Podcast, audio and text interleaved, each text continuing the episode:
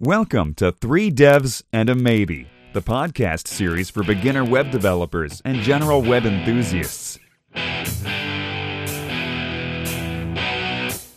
Now, introducing your show hosts Michael Budd, Fraser Hart, Lewis Cains, and Edd Mann. Hello and welcome to uh, another episode of Three Devs and a Maybe. My name's Ed, and today we're very lucky to be joined by Joe Watkins. How you doing, Joe? I'm good, thanks, Ed. Awesome, yeah, man. Um, so again, I I said off air, but uh, sorry about all the the rescheduling kerfuffle. Uh, yeah, it's been a bit of a crazy new start to the new year, but we're here now and we're ready to talk. So, thanks, man, for bearing with me. That's no problem. Um, so yeah, how was your Christmas and New Year's? You get up to I I know I remember you talking about the Now TV boxes. Yeah, cobbling um, up your broadband connection. Yeah, they, they the kids had a really good Christmas, and they got in a, a lot of stuff, but they got um, amongst them them now TV boxes that use like um, on demand services, and and we got them Sky Movies on it as well. Oh, and yeah. now they just they just sit there just chewing up half of the bandwidth all day long, and I'm sitting in the office gritting my teeth. Don't you want to go to bed yet, kids? Don't you want to play Monopoly? yeah, don't you do something off the internet? Because daddy needs it for work. Yeah. You know, I'm sorry, but oh dear. This could be the case of having two connection internet connections into the house now, isn't it? You know, I don't know whether you can kind of try and convince that, but Well, I, I, I don't know. I might just get a faster net connection, I suppose. Just upgrade the connection. yeah, and hope that then they don't go, oh, it's now in HD, Dad. Look, I can crank it up. Oh God. Oh dear. I suppose you have Yeah. two two of those boxes in the house, yeah, and then I suppose you've got you doing what you're doing. Yeah, and then Yeah, my missus has connection got, and, then, and then my missus has got the now TV like in the living room as well. So, Oh no! So three boxes running at once. yeah, Ooh. it's it really does suck it up. Man, yeah, that does sound like it. Yeah, poor internet connection. Yeah. And uh, can I ask actually, do you have a well a TV license, obviously, but then do you actually use an aerial, like a TV aerial, bring- coming into the thing, or do you just use Now TV? And Oh yeah, no, we've got we got the Freeview as well, but um, does I'm- anyone use it? No, not really, because there's Yeah. like four things I like on TV, and and they're on at like really uh, awkward times, and so uh, the now the now TV lets you watch it on demand. So That's I, I like that. exactly it. Exactly. Yeah, when you want to. I mean, this is the thing. Yeah. Like, um, I've recently moved out for the first time, and we had to buy a TV license and all that stuff. And it's just like, I don't need to set up an aerial. Like, I, I just, No. yeah, you just use like you know the on-demand services when you want to do it. I mean, the whole way we've kind of consumed TV now has changed completely. Yeah, and the Now TV boxes actually also stream some channels uh, like live, like uh, Oh, Comedy really? Central- yeah, Comedy Central and Discovery Oh wow, and that's Sky One. So that sounds awesome. Not Yeah. for you when you're trying to work, because then your kids are on it. But you know that sounds awesome if you want to use it. Yeah, a bit of a shit for me, but they're loving it. Yeah, Oh dear. So yeah, so Matt, I noticed that you've actually started blogging. Um, because it's been probably about four or five months since we last spoke. Um, Yeah. But yeah, you started blogging, man, and I'm really enjoying it. I'm just wondering what made you take the leap. uh, peer pressure actually. I, I can actually, yeah. I mean, I can see that. You know, you have a lot to say, and people want to, you know. So But I don't really have a lot to say. Like, I'm not a person that can. I'm not a person that can feel like hours of talk time. But I've occasionally got something to say, and it might be relevant. And uh, yeah, I chat to a lot of people in a, in a Stack Overflow chat, and it was basically peer pressure. They just kept asking me when I'm going to start blogging, and it's easier just to do it in the end. yeah, it's just like okay, I'll start. I'll start. You know. At first, you're like, "Oh, I haven't really got time," and then they realise that you're on there like three Yeah, hours a it's day. like or- we could probably cut off that a bit of that time for you to actually Yeah. do some stuff. So it was peer pressure, yeah. But I, I quite enjoy it though. No, that's awesome. I mean, the, the, some of the articles you put. I mean, just just recently, um, I've just uh, listened to the well, uh, watched the lightning talk that you uh, released just before Christmas, the parallel peer, peer one, and really interesting. I'm looking forward to. Have you got any uh, like lightning talks set up, like dates set up that you planning to go to? I've submitted to PHP South Coast, but um, I've never actually done a talk before, and I'm quite a shy person in, in real life, and um, I'm crap in my pants actually. But I, everyone- dude, I think uh, again, peer pressure has made me do it. Everyone kept saying, "Have you submitted yet? Have you submitted yet?" And you just can't find excuses off. I know this is yeah exactly. You're like, oh, I'm busy. It's like again, you're on Stack Overflow, you're blogging. You could just Yeah. defend it. It's like, damn it, they know too much about my life.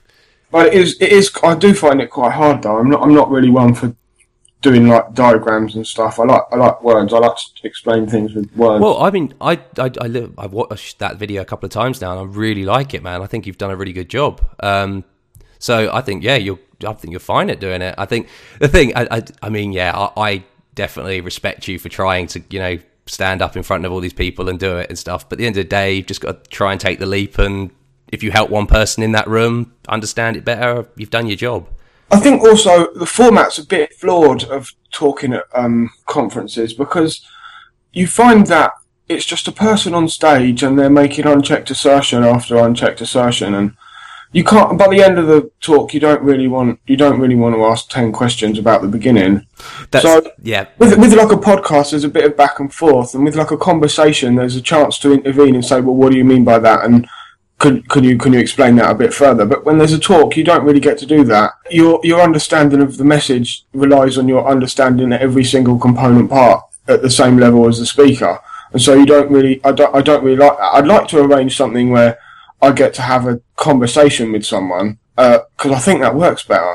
I think no, I think that's really true. I, I think like almost like it depends on the size of the conference as well, doesn't it? Because say if you've got like hundred people in the room, and then say you you say because a lot of the like people say, oh, you know, ask questions throughout, but then it Yeah. breaks up the you know the talk, and people get annoyed if people keep asking questions. But And it's easy for the person on stage who's already standing in front of several hundred people to say, "Oh yeah, just just butt in." But the people in the audience aren't the same kind of person. that's exactly it. They're they're the ones that yeah behind the you know they are the ones who don't really want to be. Yeah, you they don't want to. They don't want to do that. It's too uncomfortable. So if you I thought if I have someone like on stage with me, and and we have a conversation, and they get to check my assertions, sort of thing. I think that'll work. That'll work better. And if it's not someone like, there would be no point in doing it with someone from PHP internals because they wouldn't be asking any questions. But if I did it with just a normal PHP programmer, that they'll ask the right kind of questions, like the kind of questions that people are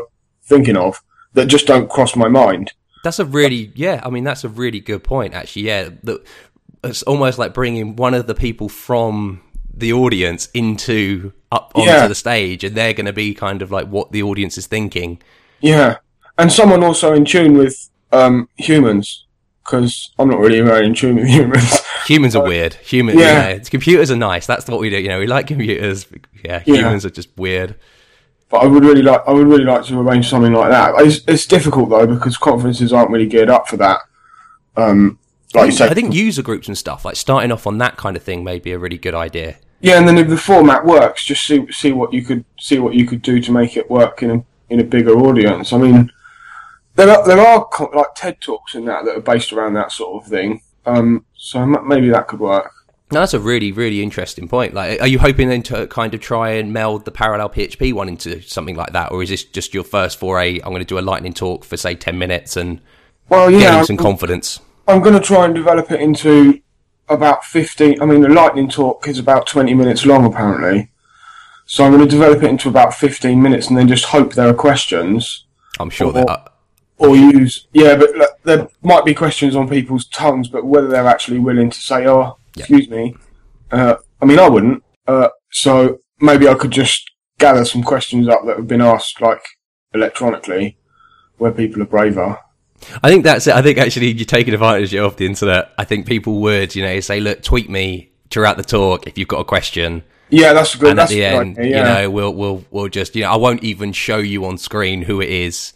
yeah, you know, I'll just idea. you know because that is it. I mean, people are more likely to send something over like the internet, you know, over digital means than put, put up their hand because we're geeks, Yeah. we're computer programmers. That you know, that's our whole our, our whole identity is around being quite shy and not wanting Yeah. to kind of be on stage. Yeah, But no- daunting. Oh man, but you, I'm sure you'll be you'll be fine. You'll knock it out the park, and you know I think I think everyone still gets nervous when they're doing a present like something like that. I'm sure. Yeah, I, I've talked to like Anthony and a few other speakers about it, and I'll probably be able to get advice. But I'll be surprised if the first one's not a little bit terrible. I mean, it, it, you learn it, don't you? This is it. I mean, yeah, it is. It's a skill that you pick up, and the only Yeah. way of being able to do it, you know, and, and get better at it is by actually doing it in real life. Is doing Yeah. it in RL. You can't you can't really fake it just by saying, "Oh, I've stayed stuck in a room. Now I'm amazing at it." It's like actually you've got to go out there and have lights and cameras on you, and and do do all the shebang. yeah. Oh man! But um, so what cool projects then have you been working on recently? Oh well, um, I found out about a thing called Vitess, which uh, YouTube use Ooh. to to aid scaling MySQL.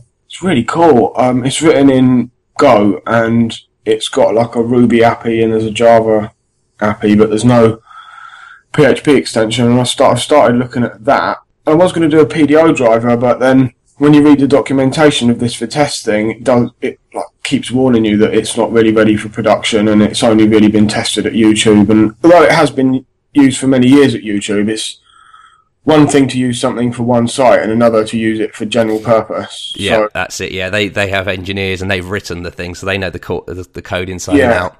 and obviously the documentation's incomplete and it's a lot of just just reading the code and um, it does some really clever things it's got like, basically um, so you communicate with one in, with one endpoint from all of your servers and that one endpoint distributes traffic among among many mysql servers and in between they've got like a row cache and um, they've got like a query rewriter so that if you do a stupid query that will be taking too long or, or can be written better, it will rewrite the query on the fly.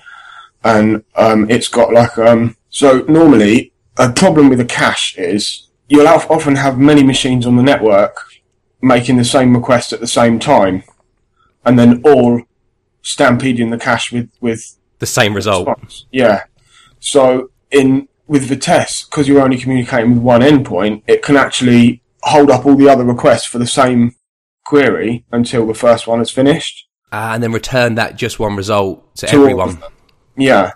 So these are all very good ideas. Um, and at first I was looking at a PDO driver, and now I'm I'm just reading really, just seeing how feasible it is just to do a ground up implementation with a focus on uh, PDO and, and PHP.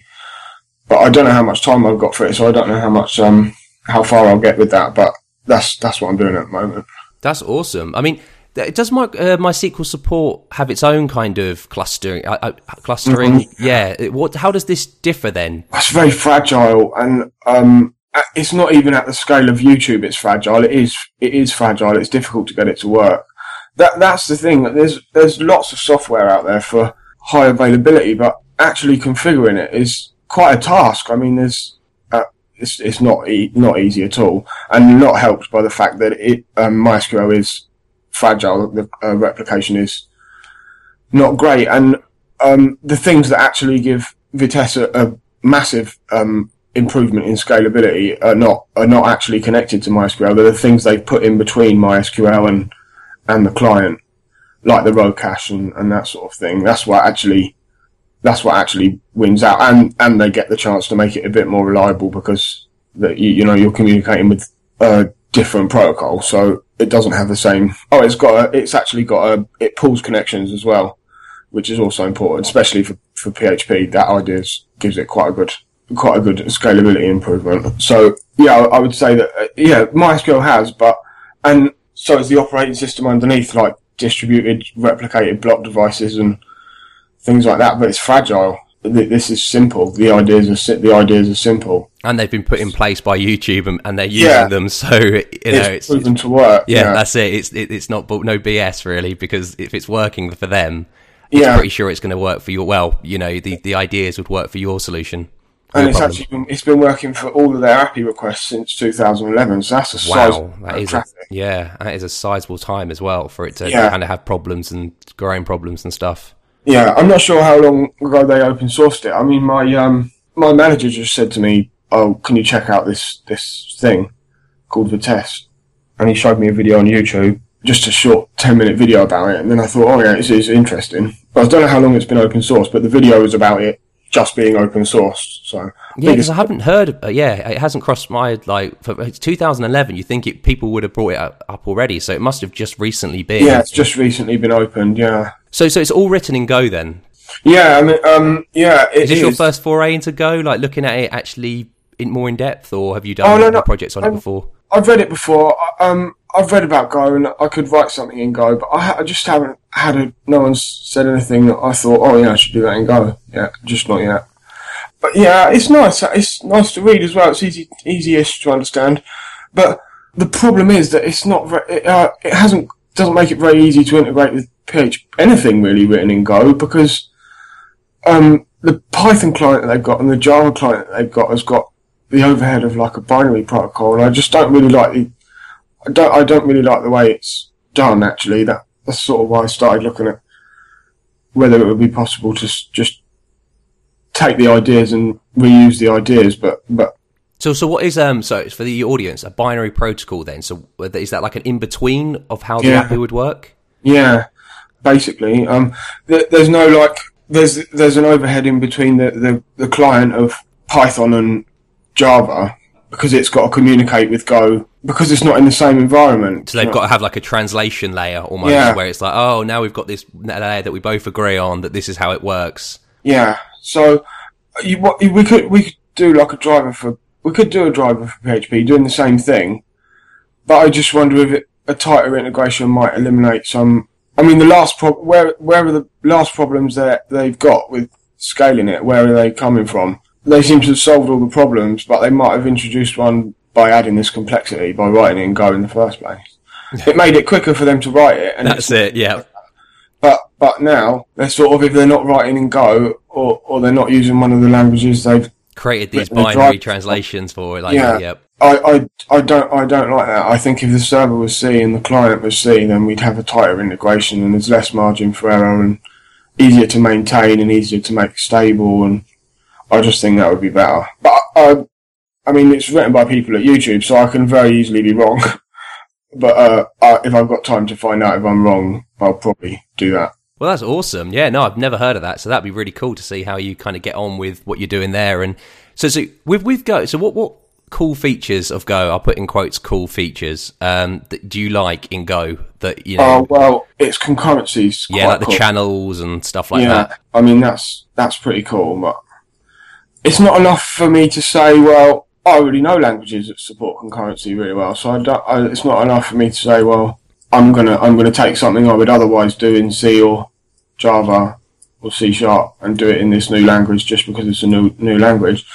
But I don't know much about it. Maybe there is stuff that makes it a better better suit, but I just don't know about it. That's possible. And it's the cool hip thing, you know. You're a Go, ga- you know, Go gangster. Yeah, I said to someone on Reddit the other day, it might have been a bit unfair, but I said to someone on Reddit the other day that when we want to make money, or we want to have time to sit around and play with Go, we use PHP, and in my case, I use C as well, because it's, it's, Go's very hip and it's very cool, but, uh, it hasn't been here for 20, And it hasn't, it hasn't standed the test of time of No. like, other languages like C, pretty much. You know, at the end of the day. yeah, it ha- uh, I don't know if, I, I don't know if it's going to be, I don't know if it's going to be here in 10 years. I don't know what, maybe there'll be something else. I mean, quite a, quite a lot of languages pop up and they're cool for a while and then they just disappear and then what? And then, yeah, exactly. You've got these dead code bases where Yeah. I mean, J- even Java's a bit like that. Uh, everyone was using Java a few years ago. Well, it was the savior. It was the, the, the Yeah. language to you know to fix all languages. But now, um, It's so uncool to use Java. It's Yeah. unbelievable, isn't it? I know, yeah, I said it a minute ago, but I I said I, I use it sometimes because it's good language, but it's not cool anymore. No, no one, no one would, no one would blog about it. No, no, exactly. It's, I mean, the, the beautiful thing about Java is the JVM. So you know you've got these other languages on top that take advantage of the JVM. But yeah, you know, I mean, I think with Java and stuff, it's yeah, it, it, it's kind of. I mean, in like '95, wasn't it? It was like the savior of languages. You know, we no longer have to deal with garbage collection and all this stuff, even though you know that's been around for a long time in other things. But yeah, and even though actually you do, I mean, every, uh, it might be me, maybe I'm just really bad at Java, but every suitably, like, everything of a certain complexity that I've had to write in Java, I have ended up in the profiler. I mean, Oh, absolutely. Yeah, absolutely. You have to take consider. I mean, you're still Yeah. considering that the fact that you're using a garbage collector, which Yeah, it's not will, magic. will halt, you know, your execution, and then try and do some cleanup. So you have to bear that in mind. Yeah, the magic is The profiling platform, I can't remember what it's called now, but the one that everyone uses is so cool. I mean, it's been around for so long because everyone uses it. It's so well developed. Uh, well, that would that wouldn't be necessary if Java was magic and really you didn't have to worry about everything that you do have to worry about. yeah, why would you need a profiler if it's magically doing all the Yeah. stuff? Yeah, that's a very good point. These tools, these instruments wouldn't be needed. And they wouldn't be so they wouldn't be so good. I mean, they are really good, and yeah, they wouldn't be needed if they weren't needed. So they obviously are needed. Because yeah, it, the, pe- people wouldn't have spent so much time to make them good if they weren't needed. They Yeah. like, oh yeah, we don't need this because it's awesome. It's magic, you know. yeah, that's not the case. Um, I noticed actually on your blog, uh, you've had like a three-part series, um, and you've been working on strict scalar parameter type hints. Yeah. Uh, how is that going? And uh, like the strict extension, how, do you care giving the audience a brief introduction and to, how, to what it is and Okay, so jo- um, PHP's only got like half a type system. half a type? Um, yep. Uh, you can't you can't hint for most most types. so you can do callables, uh, well, callables arrays, are Arrays they and not really- classes. Those are, yeah, and then you know your classes that you create. yeah. Um, which is less than half of all of the types that we support, and um, is really frustrating because documenters and and just normal programmers have to come up with stuff they write in comments and Yeah, they end up having to use doc comments just to tell you Yeah. how the thing's going to be what you want to use it. So that's quite horrible. And there's no good reason for it. So I started off by the nicest thing to do would be allow people to, um, do you know what autoboxing is? Well, I Yeah. suppose I'll explain autoboxing. Yeah, you might as well explain. Yeah, Java is lovely. Basically, uh, uh, so at runtime, you, you hint for an integer and you, you, you pass an integer, but it's not, you just pass the actual number. It's not wrapped, um, as a class.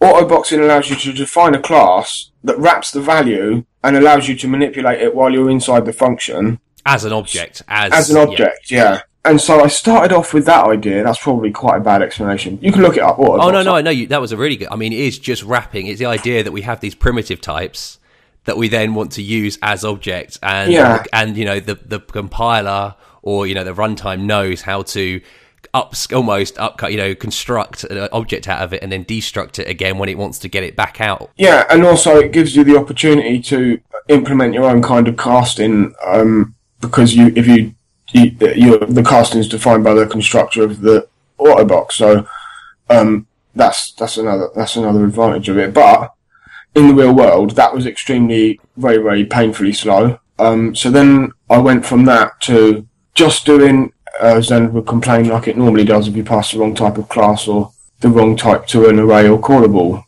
parameter, and that's where it is at the moment. So it's just a strict, it's just literally a strict hinting mechanism. Since that though, there's an RFC being discussed at the moment which implements um, casting or coercion. Um, so it uses the same rules that PHP uses now.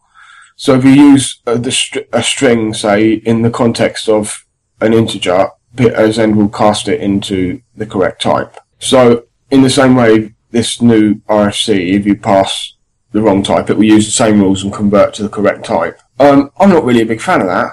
Arrays are strict, callables are strict, and classes are strict. So to then have half of um, more than half of our types be dynamic is a bit weird. I mean, you can't if you hint for an array, you can't pass um, a traversable, say. Uh, so it doesn't. That, that that's really inconsistent. I think it's inconsistent, and uh, the solution to that is being suggested that we could have like a a per file strict mode, which is just really really horrible.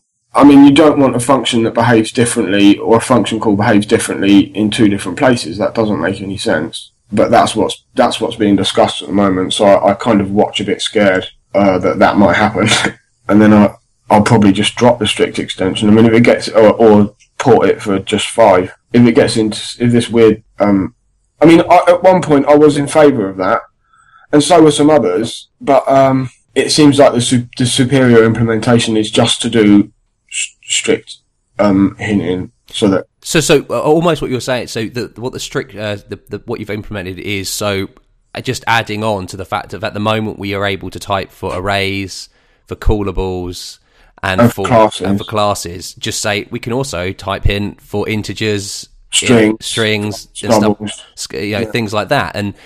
Uh, you know, really, it doesn't do it. So if you uh, if you were to pass in, say, a, a string where it's an integer, it wouldn't do any magic to say, "Oh, I can convert this." no, it would error like it would if you if you hinted for an array and passed the callable. That's it. It wouldn't go, oh, you know, I exactly. Yeah, it would be strict on it because you Or- should or- only be dealing with integers in this case, Actually, the array and callable one is a is a bad example because like the array and traversable. Yeah, yeah. So I think I think that's the superior implementation, and not just for the extension. I think that's uh, just a better just a better idea, but uh, it's got the support of quite a few people, so I don't know what's going to happen there.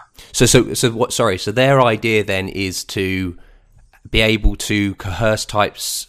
If you say a type hit, so give me a type hit of integer, and I'm say I could provide you a string that can be coerced, can be changed into an integer. Yeah. Then the string will be converted into an integer and then used in that But it uses all the same casting rules that we do now. So all of the edge, weird edge cases we've got now with our casting, Uh, we're just yeah. spreading them out. When when I was in favour of it a few months ago, the the way I, I, I thought we could go about it was to improve the casting rules first, and then maybe it might make Yeah. sense.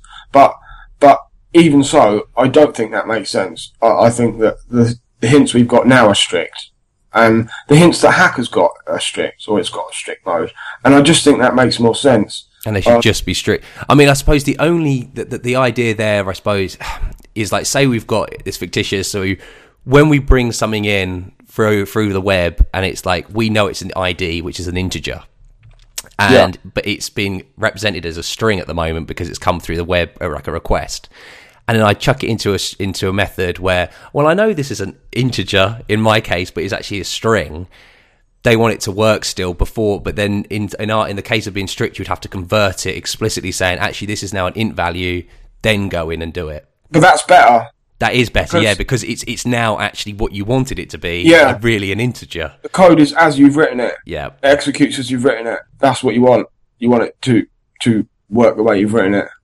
And I think that's it. I think they're kind of thinking, well, that extra maybe that step in between then is kind of the bottleneck of oh, but everyone's gonna have to convert their time.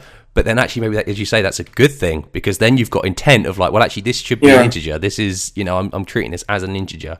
There's no magic that's happening where it's getting converted and I, I, th- the, I think the main the main argument for it is that di- PHP is a dynamic language, but if you want dynamic behaviour, then you don't know about the type. Yeah, you don't I mean that. I mean this. I suppose this is another thing. So, does providing these type hints uh, like almost go against it being a dynamic language? Well, I did think it did at one point, um, but like I just said, if you don't want if you want dynamic behaviour, then just crack on, keep writing code how you're writing it. And those of us that want our code to be correct can write correct code. yeah, I, think that's true. Yeah, it's not like you're enforcing now that these. Yeah. I mean, you get the best of both worlds. You get. I mean, a lot of the time, a lot of the time, those of us in favour of actual strict hints aren't going to use them. We're going to want the dynamic behaviour that comes with PHP. But those times that you don't want that, that you're maybe up against some weird edge case, or you just want more predictability, or you want the code to be correct. you want self-documenting code without having Yeah. to write these doc comments just for the fact that you want to, you know, tell it what you want it to pass in. Yeah. Uh, so I, I don't know what's going to happen there. Or Um, the awful guards that you have to provide, like at the top of a function, just to make Yeah, sure well, is this really an integer? Can I really use it? Yeah, that's just silly. Um, and also casting's really, really inconsistent in, in PHP and it's, but it's dynamic and so, uh, it fits. But if we had like, um, like in C++, they've got, they've got different casting functions. They've got like, uh, I won't go into too much detail because it's a bit boring, but they've got like, um, static cast and reinterpret cast and, and things like that. And we could have, we could have that kind of, we could have that kind of, functionality where we, we we introduce a new operator to cast to strictly to a specific type. So the casting rules for that can be different to the normal casting rules where you just cast by wrapping the type. That'd be very cool. Well, that's how C++ sort of, sort of does it, but it's a bit more com- it's a bit more complicated than we need it. But it's a good idea still. Mm. Yeah, definitely. yeah, the idea taking that sounds very interesting. Yeah, but I, I don't think it's going to go my way to be honest. I think it's going to go. I think it's going to go the dynamic way. So we're going to have scalar type hints, but we're going to have the idea that we can coerce them. It, there'll be anything that could be. Yeah, which is basically anything. I mean, PHP casts never actually fail. No, that that actually kind of goes against the whole idea of it being there. Yeah. But yeah, But the I- more you think of it, it does actually go against the idea that I want this to be an integer. I know I'm going to get an integer when you bring it in, but But it I might know make what. sense. Yeah, it's like I didn't know that the the user of this, uh, you know, of the of the actual function or whatever, their intent wasn't to provide me with an integer. Their intent Yeah. was to provide me with a string. So yeah, Mm, that's- that could bite it. That could bite us in the ass. don't think I'm gonna. I don't think it's gonna. Well, it's not my way. I mean, quite a few people are thinking the same thing, but it's got basically the support of the community, and that's all it really needs. I mean, I'm not going to vote against. There was like a thread on Reddit, and there was like a more than a hundred comments. So I'm not going to vote against the grain, and just because Because you feel, yeah, this is I it, isn't it? wrong. Democracy of it all. Where Yeah. if everyone I else mean- wants it, there was a recent RFC where I did vote no, which is not what most people wanted. But um, there was one about having a PHP 5.7, and I did vote no because we've got an extremely limited amount of manpower. So yeah, I was actually I, I read that on Twitter. So what is what was five point seven? The idea was it just to have a nut? So we've got five point six, and then we'd have five point seven before So it would have comes been, out. It, it would have been a um a, tra- a sort of to aid transition between five and seven, but five has been out for ages and ages, and loads of people still run. I mean, the majority of people still run really old yeah, versions. five three. You, you expect, you know, Yeah. unfortunately. and I just don't. I think that's a non-problem. I, I, I um. I don't think it's going to be that difficult to upgrade to seven. I mean, in a lot of cases, you're not going to have to do anything. So I don't really see that that's necessary. Not least of all, I mean, if you imagine you you work with you know ten other sysadmins, how would you like it if on Friday you were asked to upgrade all of your systems to five seven, and then two days later, when you'd found out what the problem was or what that there was no problem, and you could just upgrade straight to seven, you, you'd have to ask them to do it again. I mean, that costs real money and Yeah, that's I- the time. Because because what would then there be differences um, in five set? What would be added that would then be the transition? Well, there wouldn't, be, there wouldn't actually be any new features in five seven. There would have been deprecation notices for things that have been changed in 7 or been removed. Oh So right, I see. It's kind of like a thing- really as a maintenance release for like, hey you guys, the seven- things we're the things we're removing though, um, which were basically out, outlined in Nicky's um, remove deprecated features RFC. Um, they're all things that have been deprecated for ages, and so if you haven't paid attention to them errors yet, it's your own fault. And, and, Yeah, and it I is mean- kind of your own fault. I don't see. I, I don't see. I mean, I don't really. MySQL's been deprecated for ages. I mean, it is crap, and people are voting no on removing it from five seven. And it's like, well, what's the point in saying best practices to use PDO and MySQLi if we're just going to leave it lying around deprecated for years on end? I, I don't understand that. and and, and being seven being a major release you are expecting things to break or change Yeah. Uh, people do expect things to be different they don't Yeah. expect you know like a dot release you know understandably but yeah that you you expect things to be at least I just, you know, I, I don't think it made much sense, and I don't really, I don't, I know that we don't have the man, we don't have the manpower, and it just, I don't really see the point in splitting people's efforts. yeah especially when the, the the force is limited you know really Yeah. you want to have it all on one case and you don't want to be you know switching contexts between two different projects right now most people are focusing on PHP 7. I mean, obviously we've still got to maintain five six, but most of us are focusing on 7, like um, all the people that write extensions we all use, like Derick, XDebug, and people like that, uh, they're all focusing on getting their extensions ready for 7, and, and I just don't see the point in uh, derailing the train. Absolutely. Uh, can I ask a really dumb question, actually, about MySQL, the, the extension, the original? Because so, uh, what is so what is so bad about it? I know that there's two things that I know are bad about it. So, firstly, the fact that you know, obviously, it doesn't. The idea of escaping, you have to explicitly escape, and also the fact that there was a, a weird case with MySQL real escape string where you're encoding and you could specifically, you know, if you don't specify the encoding, it could get itself in a spot of bother. Are those the two things, or is there more like underlining level that Yeah. reason why it's so crap? the, the um it doesn't support um prepared queries and um you need that if you're not preparing queries then you're mental basically the lib, libmysql client was deprecated uh, years ago it's So- not wow. saying And lib and libmysql is the is the client that's provided f by MySQL for you Yeah. to be able to access, and it's been Yeah. wow.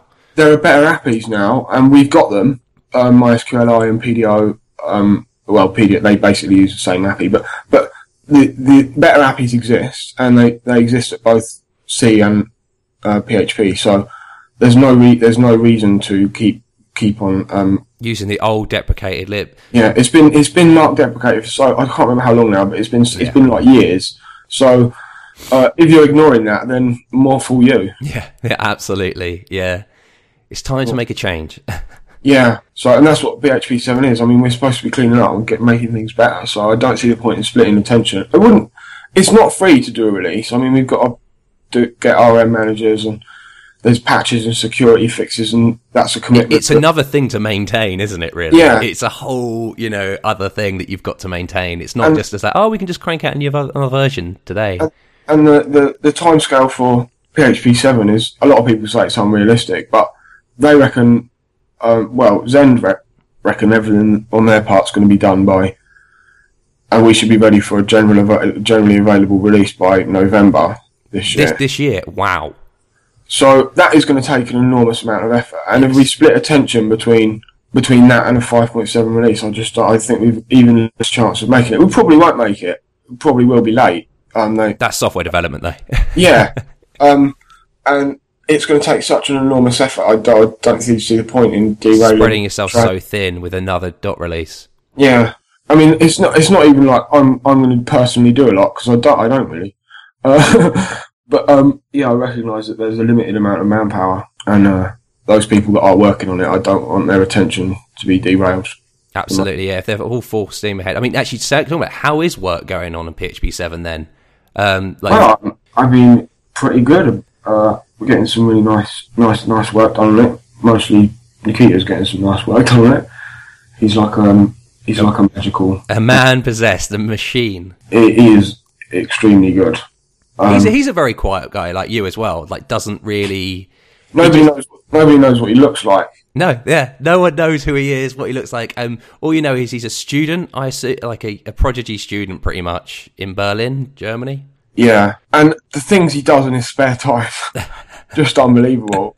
He's so smart. He really is. I, I envy him loads. He's got he's got um he'll have the world at his feet when he's finished educating himself. He, he he's remarkable. Yeah. And the and the stuff he's given back, like you, it's amazing. You know, I mean, helping out these millions and millions of developers. Yeah, and uh, I I just hope we don't lose him to something more interesting. yeah, it's like PHP's still interesting. Come back.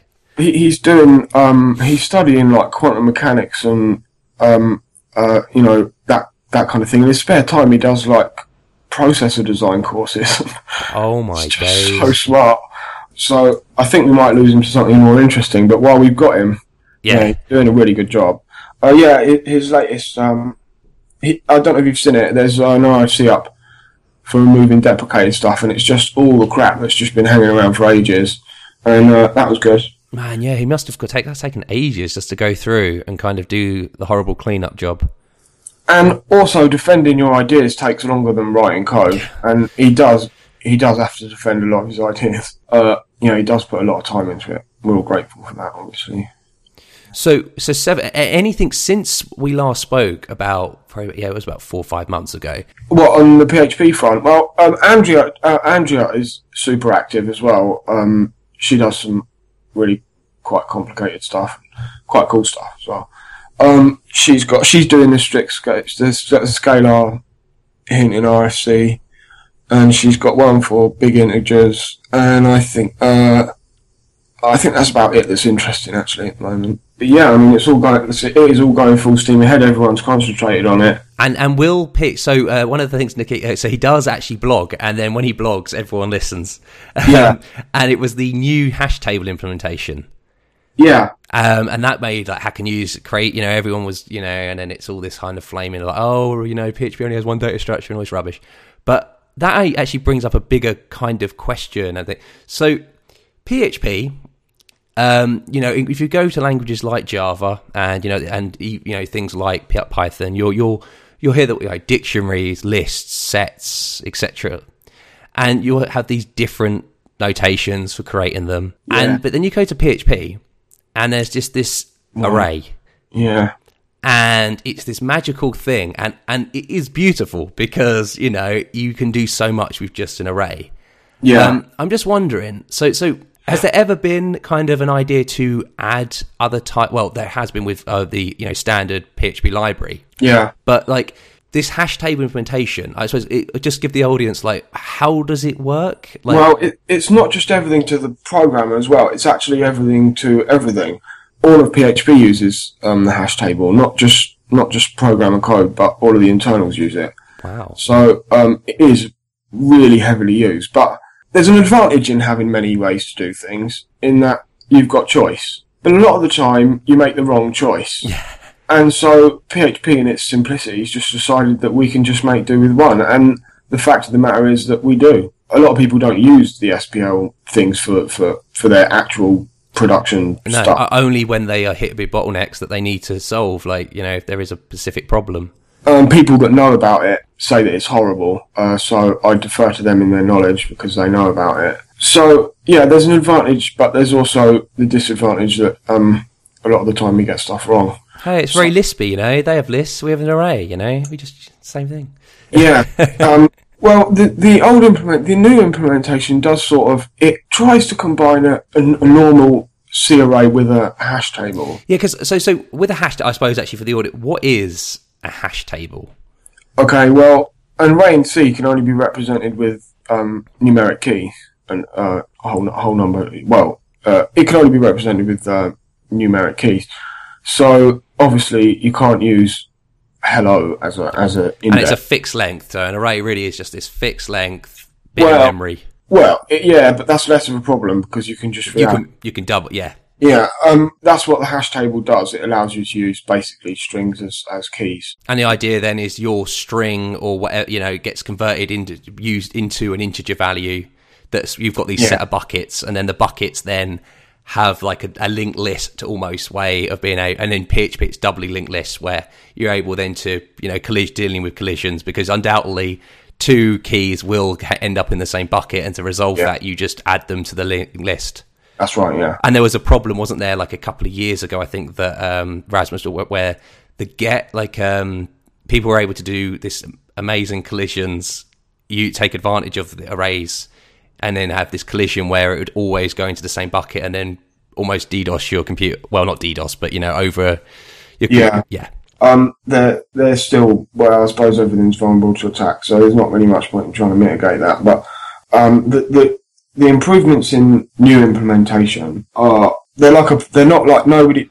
Well, I can't be sure, but I don't think anyone set out to improve the hash table. Other other improvements were made elsewhere, so that um, we use memory more efficiently. So the changes to the hash table, kind of the big, the good ones, the ones that we really feel they're a product of that. That um, values in the buckets are no longer passed passed around with so many levels of indirection, and they're stack allocated. So that's much faster, and it results in using the CPU. Modern CPUs have got caches, little little bits of memory they can use, and uh, keeping everything on the stack means that you you get to use the cache more efficiently. So that's good. Um, they're the, they're the ones they're the ones that we actually that they're the ones that we actually feel. The, the other changes in the API are more to do with how we use them internally and, and the the thing where we, we want to represent a, both a normal indexed array and a hash map. So uh, that's about um, No, it's cool because the hash. Another beautiful thing about this data structure we have with the array, the hash table,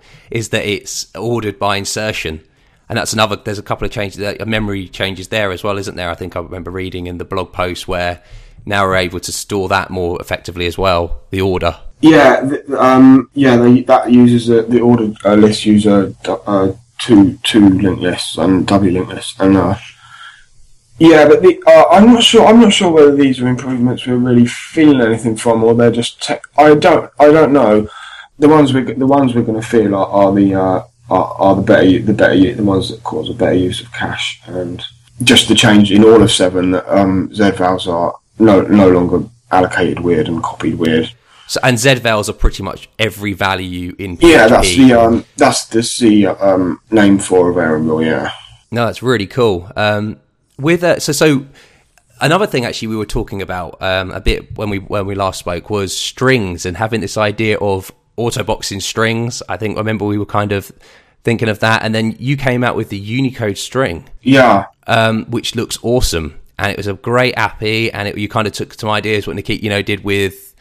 You know, Yeah. you know, from his blog post, and I'm just the wondering, scalar methods. Blog, post. yeah, I'm just wondering how's that going, and is it going to be released in PHP seven, or is that just a thought exercise kind of thing? Oh no, no, it's going well. Um, I wrote an RFC. Well, actually, Phil Sturgeon wrote an RFC for it, and we've we've announced it on the internals list. Uh, there's some changes to make, but yeah, it looks promising. It look, it, look, it looks it looks like we'll go forward with that in seven. Yeah. Awesome. So we're going to have a Unicode string, and and it's going to so it's going to actually follow those properties that you really like. You know, the auto well, the idea of auto boxing it, where you can, if you well, I suppose actually that's the thing. It, will it though use auto boxing to be able to say I want it to be a string, or you actually will actually say you, you'd use the U um, helper function and pass Uh, a string? If you if you hint for a Unicode string, you have to pass a Unicode string. I mean, uh, if you if you hint for a Unicode string, you have to pass a Unicode string. But if you hint for a string, you can pass a Unicode string. Ah, so it, it can and it will de- it will then deconstruct it or, or Yeah. un- unbox it into a string for you. which is quite it, it- that might that might be quite expensive. But the hope is that if you've got a Unicode string, you will hint for a Unicode string and use a Unicode string. But there's there's kind of a little bit of magic going on to make it a bit easier to integrate with old code and whatever. But hopefully, people will just get into the habit of hinting for a Unicode string. Is this is this hoping to replace or just a the the current like extensions that are available for Unicode support? Basically, yeah. Um, there's oh mbstring, Yep. um, which is really slow. So it basically replaces that. Um, there's the INTL, the international extension INTL, but that hasn't actually got a string class, which is a bit weird. But it's basically built on the same library. A lot of INTL's ICU. So yeah, so how does it not then have? I suppose they just internally handle what they want to do, and then they don't Yeah, give you an abstraction that you can actually use. Just never set out to have a. They just never set out to have a string class. Really, they just yeah, they just use uh, they just use the API underlying, but they don't really expose it. But I think that's a bit wasteful and. and uh, Especially when you can take advantage of making a cleaner API, I'm sure people will start using the Unicode string even if they're not caring about Unicode support, just because the API looks so much nicer. Well, a lot of times, I suppose, if you care about one string, you care about them all. I mean, if you care about anything, it's going to be input, isn't it? And Absolutely, yeah. User So- input. yeah, so any string could be Unicode. So, Yeah. uh, hopefully, people will just start using it, and maybe that maybe that will give us an opportunity to write like a normal string one as well, and maybe people will start using that. But I don't know. I don't. That's much dependent on what happens with the scalar. And and so so with the unit, so the implementation that you've provided, then, so you've used a a low a C library, C plus plus, yeah. C plus library that, that, that does Unicode support, and then you provided the API on top of that. Yeah, it is actually the library. I mean, there's no question in, in the industry what library you use to implement Unicode. Uh, you do it with ICU. And let, some languages have got their own implementation, but that's like for the actual language level. But if you're just wanting an API, you use ICU. I mean, there's no That's the standard. Yeah, it's really mature. It's like rock solid. So I don't, I don't it's not, uh, it's deviated a little bit from it, just a little tiny bit so that we could have something that looks right for PHP, but basically it's built on such a rock solid foundation. It would be stupid to pick Zend apart and try and make it. I mean, we've already tried with Victoria PHP I was thinking PHP six uh, Yeah. again. uh, so I don't really see the point in smashing our head against the wall. We should just come up with a different way. No, I think I think what you've done here is kind of a great solution that doesn't kind of you know take you know break apart and have to kind of cause all this mess. Yeah, I definitely think it's. I definitely think it's worth testing. Like, I'd be interested to see how it really works in the real world. I mean, I- I've obviously tested how quick it is compared to mbstring, and it kicks the ass out of that. But I don't know what kind of impact it would have to use it for every string or, or all of your input. So I, I don't know. Real world. Ex- so so Yeah. with um like mbstring then, so that doesn't use the underlying li- library that you've used. Oh no. Oh god, no, no. It uses some weird. It's like a library that floats around the internet. Ah, Yeah, we do that. that the hashing algorithm we use just floats around the internet as well. But lot, lots of people do that in C. That's normal. Uh, no, it, it uses its own um, library. I can't even remember the name of it. The name of it's so weird. Uh, but yeah, it's embedded in the source, so you can you can see it. But I can't remember. So actually going back then to what we were talking about at the beginning, which was your uh, you know your PHP uh, parallel PHP talk that you were hoping Yeah. to give. There, co- uh, when when we were talking about you know over Twitter to talk about what, what we were going to talk about, you know, you said Les, you know, I said, oh, is there any topics you you know you mind talking? And one of them saying there's there starts there now is starting to appear a lot of confusion in the PHP community to do with parallelism, concurrency, asynchronous methods and stuff. And I just wonder, you know, maybe care to like just a five minute or whatever you know kind of introduction to what the differences are you know and what what people what you see at the moment in the php world people are getting confused Well, um, it's basically just the, the terminology and the patterns. A lot of people use the word asynchronous and parallel interchangeably, and that's really wrong. So yeah, um, there was a someone wrote a blog post called "A Case for PH Async PHP," and they made a big, big, big blog post about it. Uh, it was it's on Reddit. It was by um, assertchris uh, on Medium.com, and people are talking about it like it's this like okay, asynchronous and parallel they're both forms of concurrency. Concurrency means to do more than one thing at a time, but it, but, but asynchronous and parallel are different. Asynchronous means if you've got three independent tasks and you execute them asynchronously, it, asynchronously, it means that you've interleaved the instructions for the tasks so that they run concurrently with each other. And they appear that they're working actually in, in parallel. Well, no, Yeah. sorry, yeah, it, it, at the same time, but they're actually they're only being executed one at a time. Yeah, the instructions are interleaved, and so you're executing task one instruction and then task two and task three, rather than all the instructions for task one, all the instructions for task two, all the instructions for task three, which is synchronous, which is And those asynchronous, could, like those are threads. Say on like a, a single core machine where you only have one time that you can actually do.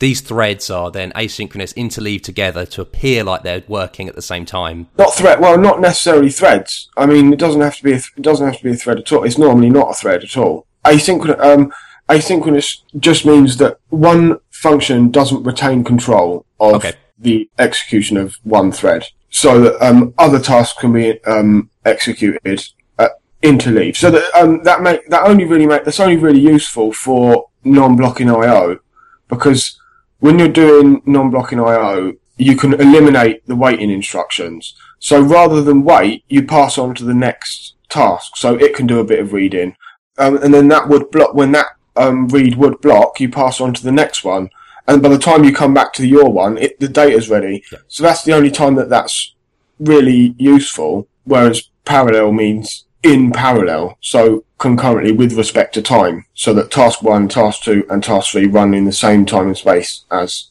And each. to, and am I right thinking to do that you have to have You have to have more than one. You have to have more than one thread. Yeah. Well, yeah. Let's just say more than more than one core. I mean, it's more complicated than that because a single core machine can still multi-thread. But let's not confuse the subject. Let's just say that. Uh, for, for all intent, there's not really much point in writing something that's threaded for a single core. Cool, but- because you're gonna yeah yeah unless you've got this funky stuff. So to to, to run in parallel, we conceptualize that we need to have more than one core because that's really actually doing the work at the same time. yeah. uh, and, and through the same time, uh, yeah, through and then asynchronous and you know the blocking IO that type of stuff. It's great because we can interleave these these kind of things using one core in a sense, and it makes it feel like we're doing more work than we actually are. Yeah. in the fact of parallel, um, parallel, you know, where the blocking will have, you know, that blocking will occur in that core, and that core will be blocking unless you interleave in those separate cores as well. I'm assuming. Yeah. So I've just sent, I've just sent you um and we've put it in the show notes. Uh, um, it's just the simplest code, but it, it illustrates asynchronous concurrency in like 30 lines or whatever. It will run anywhere. So PHP4, HHVM, whatever. And the idea is that you, you don't, you just don't retain control of the CPU. So while you have a, a lot where, where you would normally have like a while loop, you have an if and you return control and then another task gets to execute. And that's the only thing you need for asynchronous concurrency. You don't need any fancy anything. Oh wow, yeah, I definitely put this in the show notes. This is awesome. So that, that's, that's, that demonstrates the pattern.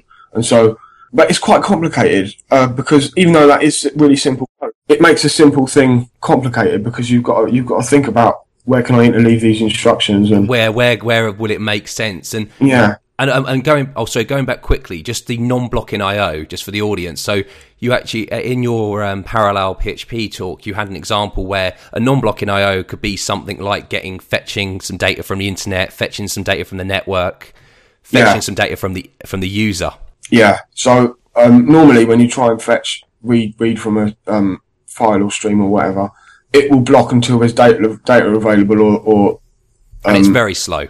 it's very it's well, it it's slow because a lot of the time data is not available, especially over the network, and so you just end up waiting. It's not that it's slow, like it's it's CPU intensive. It isn't. It's the just yeah, it's the opposite. Um, it's like I'm waiting to do something with this data, and it's not there yet. And your CPU's just sitting there waiting. So, and, and it can be quite expensive in the sense that you have to keep polling. That can, that can cost. Uh, but in effect, it's just wasting time. So when you, when you set a stream non-blocking, the stream would either a call to read or write will return if it would block. So you can carry on with the next thing. And that really, that's the only real, real application for, um, asynchronous.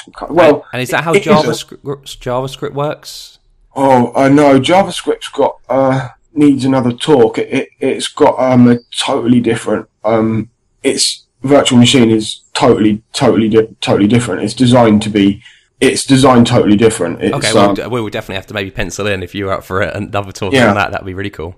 Yeah, we can do that. Yeah, that lends itself really well to non-blocking I/O, and we and we um we hear a lot of people talking about using React and Yeah, that that that confuses. I think that confuses the thing with asynchronous because then they instantly assume it's the Node JavaScript model of things. yeah. Well, it, in a way, it kind of is, but I just wouldn't conf- I wouldn't talk about Node and, and React in the same context because they're very different. In React is only good for I/O really, based on how JavaScript the VM works, um, which really lends itself to the ki- the ki- the kind of stack you need to keep switching between tasks. PHP doesn't have that, and so in a way, React is more complicated because it's got to facilitate all of what the VM does in JavaScript. So when people say an event loop, so if you've got lots of tasks executing at the same time and you're interleaving them all, which is what React does and what asynchronous means, it's called an event loop because the loop that um, propagates the events drives the application. It makes it go forward. It executes all the tasks in the in the loop. So the event loop is actually just that loop that propagates events, and an event is just the execution of your task, the execution of your next instruction in your task. Um, I don't know if that's a very good explanation. No, that's great. I mean, I think would definitely be awesome to have another show maybe on that, the differences and stuff. Yeah. You have sorry, you oh, you have concurrency, which is what we're doing. We want to, you know, do things in parallel. Well, you know, we want to do multiple things. Yeah. Then we have parallelism and asynchronous. And parallelism is true in that time we're doing the same thing. Yeah. And asynchronous is we're pretending to do the same thing, but really what we're doing is actually interleaving it in one bit of time. And it, Yeah. all the all the requests that could be blocking, that could slow us down, are actually, you know, we're then doing something in in, in place of that Yeah, basically, yeah. awesome and and because there's a couple so I, I suppose the thing is now is what does php offer in this area and uh, one of them is obviously your pthreads Yeah, pthreads is a threading API, an object orientated one. It's getting quite mature now. It's had over 100,000 downloads, awesome which is quite cool, yeah. Um, so yeah, it ma- it makes it about as easy as it is in Java to achieve parallelism. Java's got real good support for threads, and I basically just copied it. I mean, there's limitations because they're not exactly the same, but for all intents and purposes, it's basically the same as Java. Is there any i mean this is probably dumb is there any like idea of being able to bring pthreads into official php 7 like release or a release? Or is that going to be just not possible Well, okay, so pthreads requires that PHP is built in thread safe mode, and thread safe mode has got a bit of an overhead, which is why people don't use it unless they have to. and, and in the case that you don't need threads yeah there's no point in having no that overhead yeah, yeah. that's paying for that cost But recently, I can't, I can't remember when, a few months ago, I reworked a, a patch from way back in history by someone else that makes makes the thing that makes PHP thread safe more efficient, compar- is comparably efficient as not having it. So it's about as should have been about as fast as normal PHP. So it would remove most of the overhead, like so much of the overhead that there's no worries anymore. Uh, but then you still have the argument of whether it's correct to have thread safe as the default. I would argue that it probably actually is because you get a more our architecture is shared nothing, and with the newer newer version of our thread safety component, you get a more robust environment. You get a more you get a more robust environment, and also you um but you get the benefits of being able to share. Still, historically, it's a, a share nothing architecture, so that you copy things by value and you don't have references to the same thing and Yeah, well, um, even at the engine level, like every request is totally isolated. Every instance of the extension and every request, even in thread safe mode where we don't use separate processes, it's totally isolated. So keeps it simple, but at the same time, there is talk of making some things be able to share among um, requests. Like if we could just share like class entries and some some metadata from class entries and, and functions, then we would save so much. So that's being talked about by people at Zend, not me. So maybe that could happen. Maybe in the future we'll have a, a PHP that's realistically better to just deploy in thread safe mode. that's cool because i mean i suppose that would make it easier as well not to think of two different versions of php almost and just have Yeah. this one unified version that is okay it's thread safe there you go boom if there is a problem with adoption of pthreads, it's because most people don't have a thread safe PHP. Mm. It's really easy to build PHP. Like on Windows, everyone's got thread safe PHP, but they just don't know it, but they have. Well, Um, that is why is that then? Is that because Windows requires is No, it's just better. Well, IIS does actually is a thread based thing. Uh, it's it's processing models thread based, not um process based. So the IIS module required uh, it still requires um thread safety, but Windows is just better with threads, and it just makes it just makes sense on it's better with threads than it is with processes, and so the most people have got it um installed. It, like the like IIS is requires it, but even Apache, which has got lots of processing models, a lot of like the Apache Friends builds and things like that are thread safe. Uh, that comes with pthreads. So yeah, on Windows you've already got it, and on, on anything Nix it's not difficult to do. And some repositories like um, Remi Collet. Uh, he maintains like a bunch of Fedora. CentOS, yeah, like yeah, uh, Red Hat based. Yeah, so you can install it from like package managers there. And, I think people people are scared of compiling PHP from source, aren't they? I think yeah, a lot of the time though, there's quite a bit to gain. I mean, a lot of them are old, first of all, and um, because a lot of distros don't won't even change like the minor no, version. no, because they're scared of changing it because they're going to have to support it, and So the chances are, if you've installed it from the repository, you've got a shit version anyway. You've got a bunch of extensions you didn't want, and or you've got a load of extensions that you did want, and you're loading them shared when they could be static. And um, what does that mean? Sorry, static versus shared. oh well, okay. So an extension can either be embedded into the PHP binary, or it can be built as a standalone shared object. So a DLL in Windows speak, but a, a, a dynamic shared object DSO in, in everywhere else. So um, if you've got them static, then it's quicker to, to during moduling it and requesting it and things like that. because It's, it's already inside of PHP, Yeah. the binary. yeah, it's quicker. And Um, why would you have it shared instead? Then is that because then if you were going to install afterwards and you don't well, know, some stuff requires that you build it shared, um, just because of weird, like weird make files and things like that. But say other st- say the PCNTL extension that does like forking and things like that, you don't want that loaded in Apache, um, or for or FPM, so you wouldn't load it there. So you might you might want some of them shared, but the majority of extensions that your application use, you might as well build them static into your PHP because it's just easier. I mean, configuration is easier. There's no reading 30 files to find out which extensions to load, and uh, it's just simpler. So there's a lot to gain from building your own. Just not not even if you're just going to do it thread safe. I suggest everyone has a go at it once. I think that's the, I think people are very apprehensive of doing it, and they just assume that the package manager version is going to be the greatest that they can get. No, not at all. I mean, and it's so easy as well. It's like, it's like three commands. It's so easy. So everyone should have a go at that at least once. I mean, maybe we should I don't know another pencil another one episode in about compiling PHP. And Yeah. you know, kind of the idea behind that, because I know we did an episode where we were talking about how PHP's, you know, a PHP script is run uh, at a high level. Maybe with the same with how how you can compile, you know, PHP would be a really good one because I think people would definitely, you know, show them that it's not that scary and and the benefits that they get, you know, for their for their use case. Yeah, and and I mean, C doesn't look totally alien to PHP programmers at all. I mean, they're quite similar in a lot of ways. And if you've got like a bug, there's. I remember um, having to work with PHP before I knew enough about it to debug it really well. And it was so frustrating. You put you put up a bug report on PHP.net, and it just sits there for like years, and no one does anything. And unless it's interesting, like no one's going to move on That's it. it, exactly. Yeah, unless it's an And- interesting thing, someone actually has a personal like. if it's in your way, it's so frustrating, Yep. and, and you can actually just you can actually just read the code and find out what a lot of the time you can just with basic tutorials like how to debug a program, you can just find out what's wrong. And if you come along and report a bug and say here's what's wrong, someone will snap that up, and then and then you know, so you've done hard, you've done the hard job of actually yeah, of finding out what it is, and if if it's if, it, if it's found out to be that, then you you know if someone's looking at it, then they obviously know how to fix it, and and so it just makes the whole thing much better for everyone. I'm not saying everyone should learn C, but everyone should probably have a little look. I think it's definitely a really valuable to- tool to understand what C does and how it works. Um, and what and the kind of things you shouldn't do. After a while, you start to realise stuff that you've done is just bad practice and yeah. yeah. But but it's not like it's not. I know one talks about it, but you just could do it better. And so you do start doing it better for no other reason than you know how to now. You know how to. That's it. Exactly. Yeah. It becomes like just folklore, doesn't it? Of us, like you know, we already know that. So that, that's, I think it's, it's usually, it's worth having a go at building at least. I don't know if you've got any other things for this episode. We've definitely got a couple of other episodes. that I'm kind of thinking out, trying to work out times that maybe we'll be able to do it.